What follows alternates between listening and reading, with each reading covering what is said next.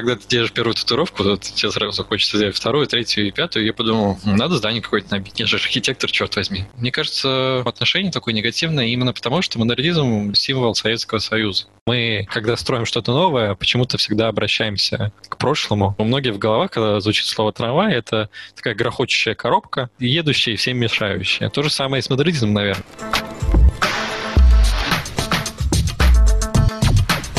Всем привет! Это Ян Татарский и рубрика «Стрелка Маг» на «Стрелка Подкаст». Сегодня с нами на связи из Калининграда архитектор Михаил Никоненко. И мы будем говорить про Дом Советов. Это модернистский символ Калининграда, который, к сожалению, скоро должны снести. Так что сегодня мы обсудим его судьбу и сложные отношения с модернистским наследием в России.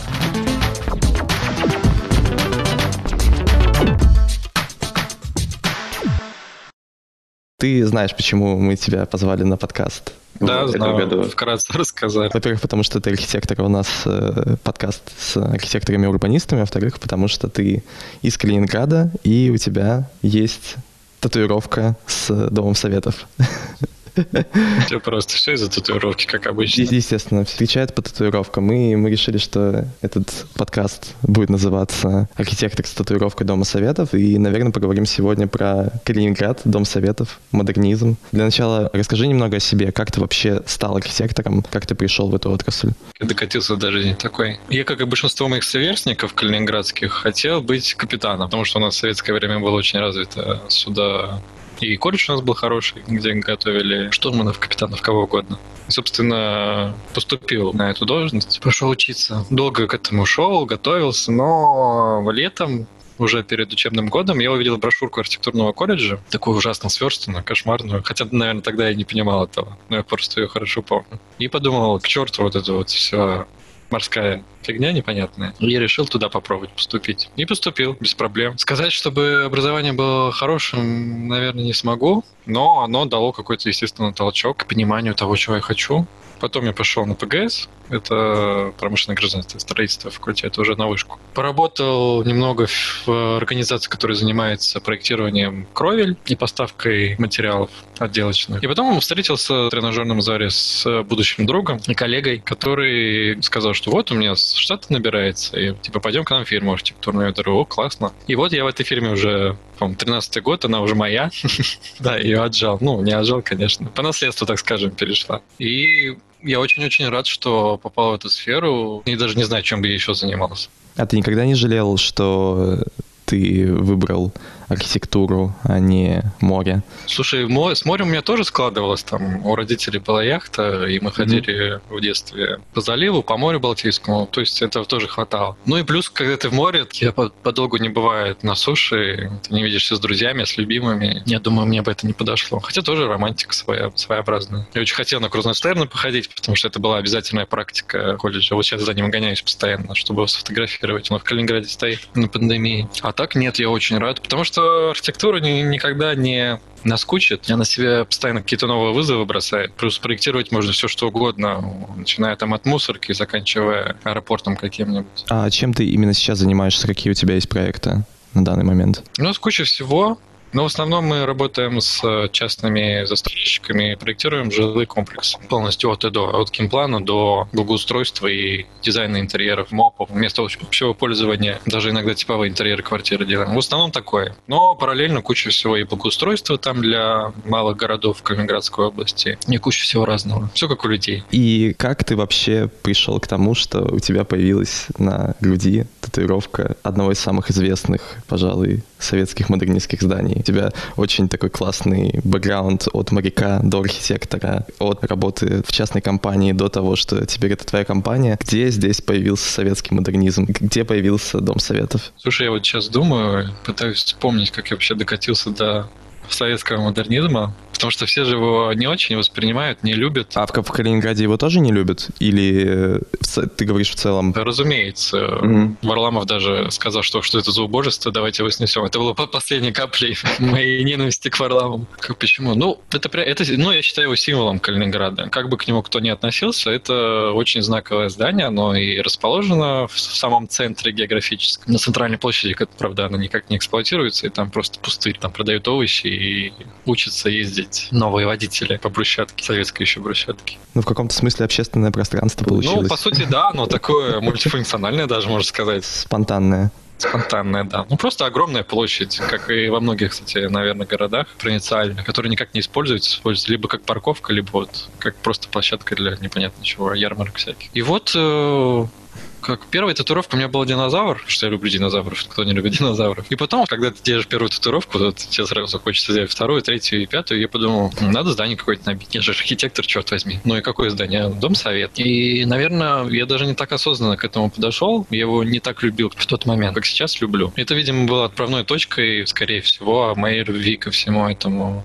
модернизму, брутализму, функционализму в советской архитектуре. У нас в Калининграде, к сожалению, точно нет каких-то других достойных примеров модернизма советского. Вообще, в советское время к нам отправляли достаточно таких бездарных, что ли, архитекторов, я не знаю. И нет, нет ни одного здания, которое вот можно сказать, вот да, вот это советское здание классное. Его можно показать, кроме Дома Совет. Хотя и Дом Советов, если отринуть всю историю с ним, тем, чем он является, где он расположен, он тоже немножко неказистый, что ли, не знаю диспропорциональный. Хотя по проекту он был выше, там было несколько этажей, три или четыре, не помню должны были достроить, но по техническим причинам это не получилось сделать. Плюс уже и Советский Союз распадался, средства заканчивались. Например, панели бетона, из которых вот сделаны, изначально должны были быть из такого светопрозрачного материала, не помню, как он называется типа стеклопарафилит, но что-то вроде того. Но это было очень дорого, и ее заменили на обычный бетон. За что вообще мы можем полюбить Дом Советов? Вот э, представь, что ты сейчас говоришь это человеку, который приехал в Калининград, и когда он приезжает в Калининград, что у него в голове возникает? Это какие-нибудь там старые немецкие замки, красивые там маленькие улочки, брусчаточка, все очень мило, все по-европейски. И тут он выходит на центральную площадь города и видит эту махину. За что ее вообще можно полюбить? Сложный, конечно, вопрос, за что ее полюбить, особенно в том виде, в котором он сейчас. Там мы проделали, например, на тех этажах дополнительные окна, которые немножко э, ухудшили его видовые качества. Плюс покрасили в голубой цвет. Зачем? На день города, по-моему. Наверное, по логике все того, кто это делал, оно должно было слиться с небом. И исчезнуть. И исчезнуть, да. Как у нас, ну, у нас часто такие приемы делают, когда либо там какие-то зеркальные панели пытаются ставить, чтобы здание исчезло. Но это так не работает, естественно. Вообще, ну, конечно, давит, собственно, как и Советский Союз давил на человека, и, и здание давит. Поэтому полюбить через ненависть, наверное, можно. Через принятие. Через все этапы принятия депрессии, ты имеешь в виду? Ну, нет. Э, мне кажется, к нему отношение такое негативное именно потому, что модернизм для него символ Советского Союза. А Советским Союзом у большинства, наверное, людей не очень приятные воспоминания, не свобода, все дела. Его не любят только на территории бывших стран Советского Союза или, например, не знаю, вот я недавно писал про модернистское здание в... Господи, где же оно было? В Норвегии. Это вроде бы правительственный дом, я уже забыл, если честно, что это было, который пострадал при теракте с участием Андреса Бревика. Там была огромная кампания по тому, чтобы защитить здание от последующего сноса, потому что правительство почему-то решило, что ну, нужно как бы, если там произошел взрыв, было покушение на демократию, то нужно снести нафиг это здание, чтобы забылась какая-то травма от этого, наверное. Вот, и была огромная кампания, чтобы типа его оставили, сделали памятником, возможно, восстановили, потому что здание не очень сильно пострадала. И пока я мониторил норвежские сайты при помощи Google переводчика, выяснилось то, что, оказывается, большая часть норвежских газет пишет о том, что, господи, почему вы защищаете эту развалюху? Это ужасная бетонная страшила. Она стоит в центре нашего города, она просто некрасивая. Да, там есть фреска Пикассо, но, во-первых, сделал ее не Пикассо, типа, а наш там а, художник и архитектор. Вот, это просто рисунок Пикассо. И сейчас, э, там, например, если я читаю что-нибудь про модернизм в Британии или, например, про американский какой-нибудь там типа модернизм, брутализм и так далее, то на самом деле там тоже есть люди, которые говорят, господи, а что здесь защищать? Это же, ну, типа, это огромная бетовенная фиговина. Да, абсолютно согласен. Например, вот тот же недавний снос в Лондоне знаменитой бруталистской парковки, то, естественно, все архитектурное сообщество всего мира защищало это. Но жители самого Лондона говорят, так, господи, снесите эту уродину, скорее уже, сколько он тут стоит. Поэтому, да, в большинстве стран, да не в большинстве, наверное, многие обыватели, кто не связан с архитектурой, смотрят на это как на ugly билдинг какой-то. И даже если просто вбить most ugly buildings в гугле, он тебе обязательно выдаст прекрасные шедевры модернизма, брутализма. Дом сайта там, скорее всего, будет тоже. А, а можно ли как-то, вот, не знаю, этот элемент общественного сознания, ну, не хочу использовать слово «исправить», но как-то вот работать с этим, потому что, по сути своей, архитекторы вступятся за очередную модернистскую развалину, наверное, но очевидно, что а зачем вступаться за развалины, если, например, там жители района не хотят эту развалину. В Москве же вполне себе без проблем снесли больше 20, наверное, кинотеатров в районах, которые просто стояли, они все были довольно типовыми. Сколько раз там говорил, успел пожить на одном районе около одного снесенного кинотеатра, около другого пожить, они же там везде были. И все говорят, ну да, ну да, тут стоял такой кинотеатр. Во-первых, он был заброшенный, во-вторых, либо там рынок какой-то был. Ну, снесли, снесли, что его? каким вообще образом это исправить? Кажется, это еще связано с тем, что людей некогда задумываться и искать что-то прекрасное в чем угодно. Мы вот архитекторы, да, занимаемся этой сферой и пытаемся найти абсолютно в любом здании что-то хорошее, что-то приятное, что-то красивое и находим, и пытаемся рассказать об этом общественности разными способами. У рядового граждан у него другие проблемы, другие задачи. У большинства людей во всем мире, я думаю, первостепенный вопрос, что поесть, где пожить, потому что, к сожалению, большинство людей не очень обеспечен в нашем мире и в нашей стране в частности. Поэтому у них нет просто времени, сил на то, чтобы еще и рефлексировать на архитектуру. Когда они видят прячечные домики милые какие-нибудь из прошлого, у них это откликается в сердце, им приятно это смотреть. То же самое вот пример э, с функционализмом немецким в Калининграде. Их примеров у нас достаточно много. У нас был архитектор Ганс Хоп, он очень много построил здесь классных классных зданий. И этот стиль воспринимается местными жителями как советские дома. Многие даже не знают, что это немецкие. Потому что они выглядят очень похожи на модернизм, собственно, наследуют черты функционализма какого-то. То есть тут такие же прекрасные здания. Если они, допустим, в советское время были штукатурены, то есть большинство были из клинкера сделано, узкоформатного. В советское время их заштукатурили, утеплили, либо уже в российское время утеплены. Естественно, они смотрят с такими же серыми коробками,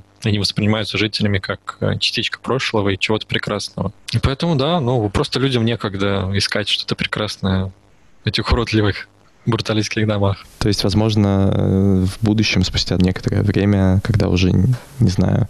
А, когда не будет бедных и богатых. Нет, именно в мире, да мы придем к коммунизму, я скорее о том, что очевидно, что есть архитекторы, которые, например, топят за какое-то конкретное здание. Вот как у тебя, например, это твой дом советов. В какой-то момент архитектор устает топить за это здание, и к нему больше не привлекается внимание. И если не останется, вот, например, такого комьюнити, который поддерживает вообще культовый какой-то статус вокруг какой-то бетонной неряшливой постройки, то, скорее всего, при наличии какого-то желания ее просто снесут. Особенно если у нас вообще не будет никакого охранного статуса. Ну, как это, например, происходит в Екатеринбурге, где очень много конструкций конструктивизма, но при этом я вот читал фразу собственника одного из конструктивистских каких-то зданий, это вроде бы то ли общежитие, то ли... Да, да, да, вроде бы это было общежитие, вот, и человек просто достаточно богатый, решил свое собственное здание снести, чтобы там построить новую недвижимость. Он сам говорит о том, что, типа, вы, вы чего, вы посмотрите, это просто бетонная коробка с окнами. Я ее сношу, потому что она очень плохая. Ты, типа, человек, который не то, что он обладает какой-то, наверное, экспертизой, раз решил что-то построить там, так он еще, блин, владеет этим зданием.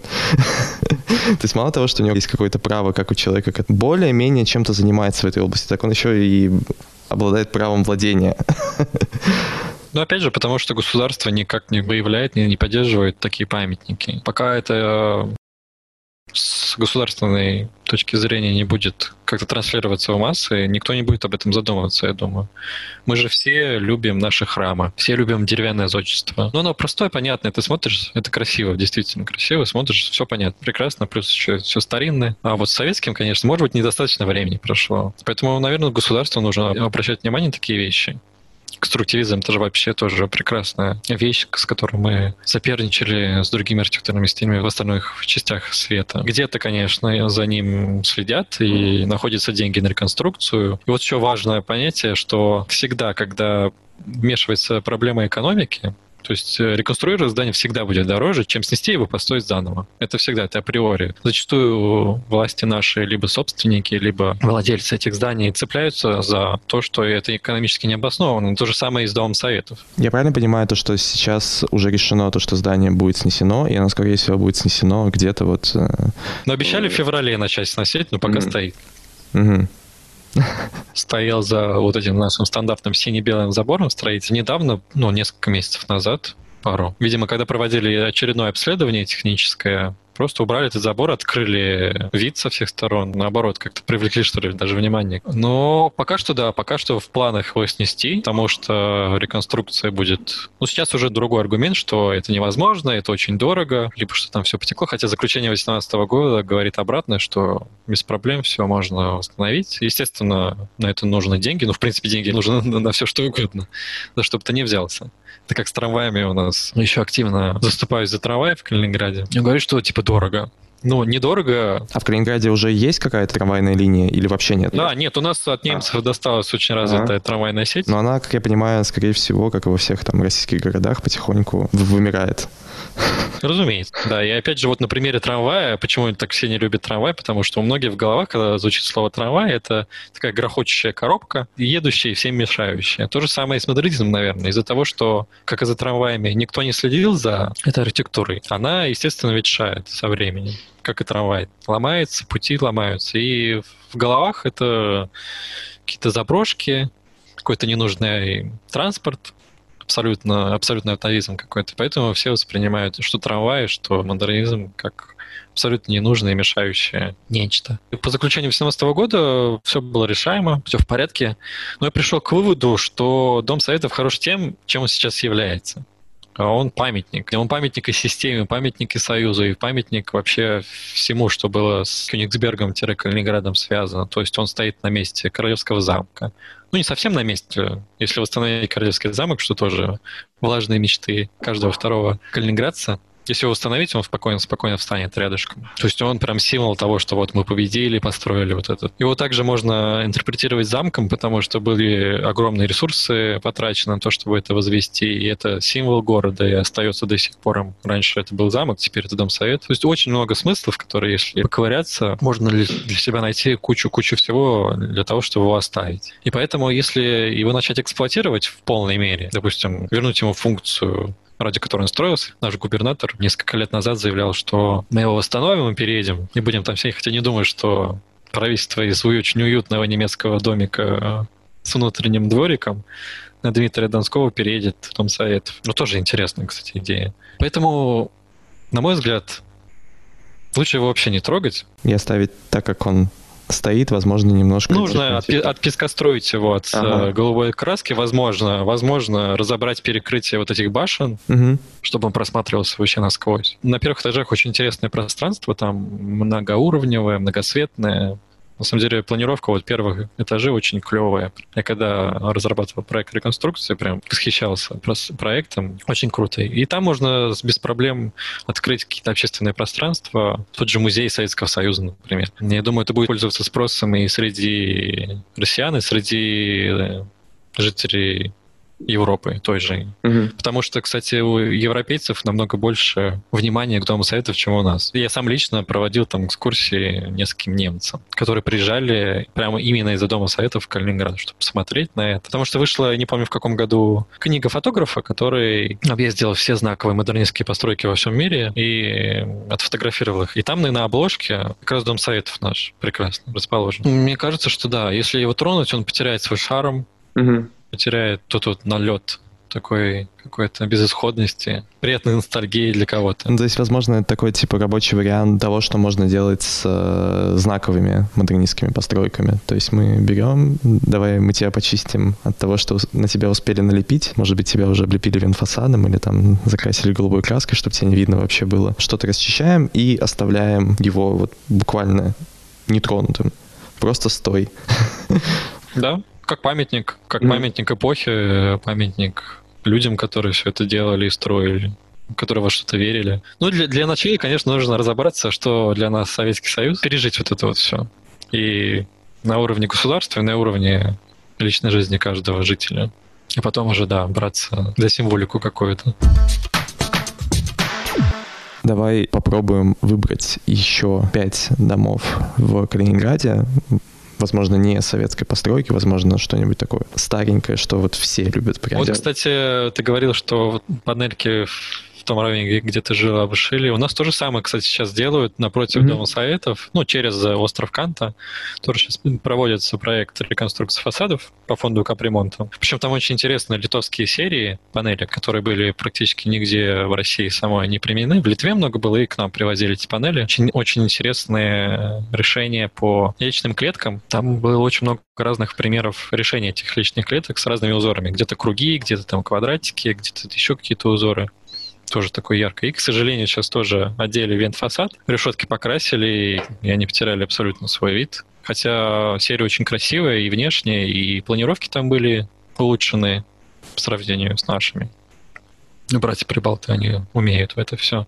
А еще остались сама из этой литовской серии, которые не Да, да, остались нетронутые вот в этом районе как раз таки на Московском проспекте остались и Окей, рядом мы, с островом. Мы выбрали один пункт для архитектора, который едет в Калининград. Посмотреть на литовские дома. Это очень узкоспециализированная такая... Ну, у нас есть возможность, вот ты понимаешь, наверное, сам как житель Калининграда, что если вбить э, в Google, куда пойти в Калининграде, то, очевидно, он тебе покажет вот один маршрут. И, и, Рыбную и, деревню, остров да, Канта, да. вот это вот все. И этот маршрут, он будет дальше в 50 следующих путеводителях в разных вариациях, возможно, там типа на, с другого места начинаться будет. Ну вот я бы посоветовал э, посмотреть все здания Ганса Хопа, про которого я говорил ранее. Mm-hmm. То есть это, это дом техники, в котором сейчас торговый центр. Но, слава богу, фасад почистили и от рекламы, и от всего. То есть он, в принципе, сохранен с фасадной точки зрения в не первозданном виде, но внутри там был огромный атриум перекрытый. Какое-то время он стоял просто открытый. То есть это просто выставочное такое было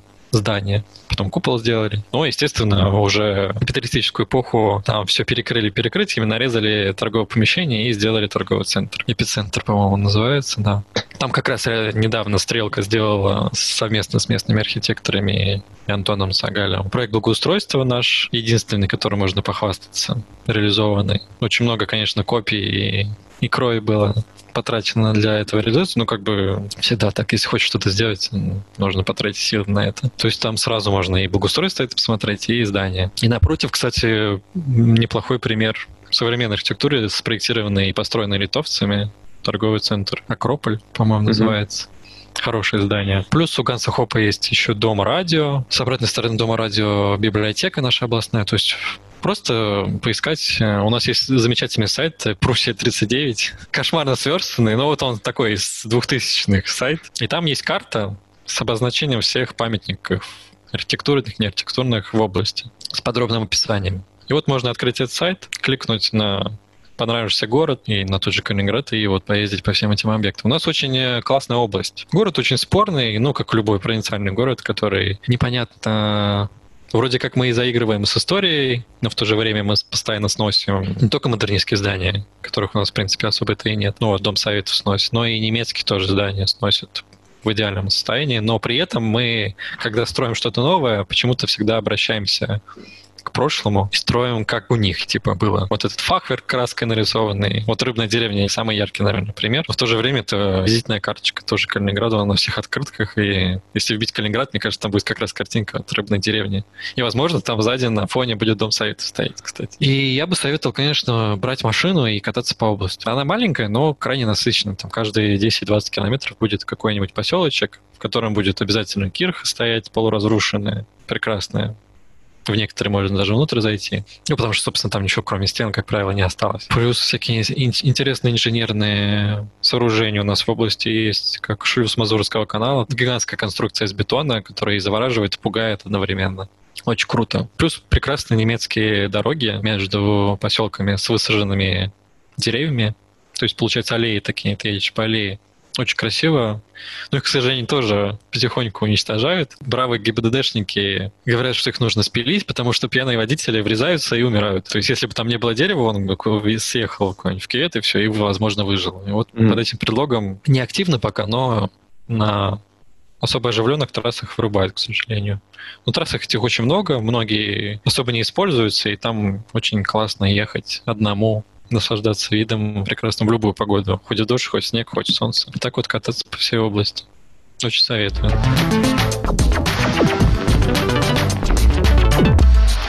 Это была рубрика «Стрелка Мак» на «Стрелка подкаст».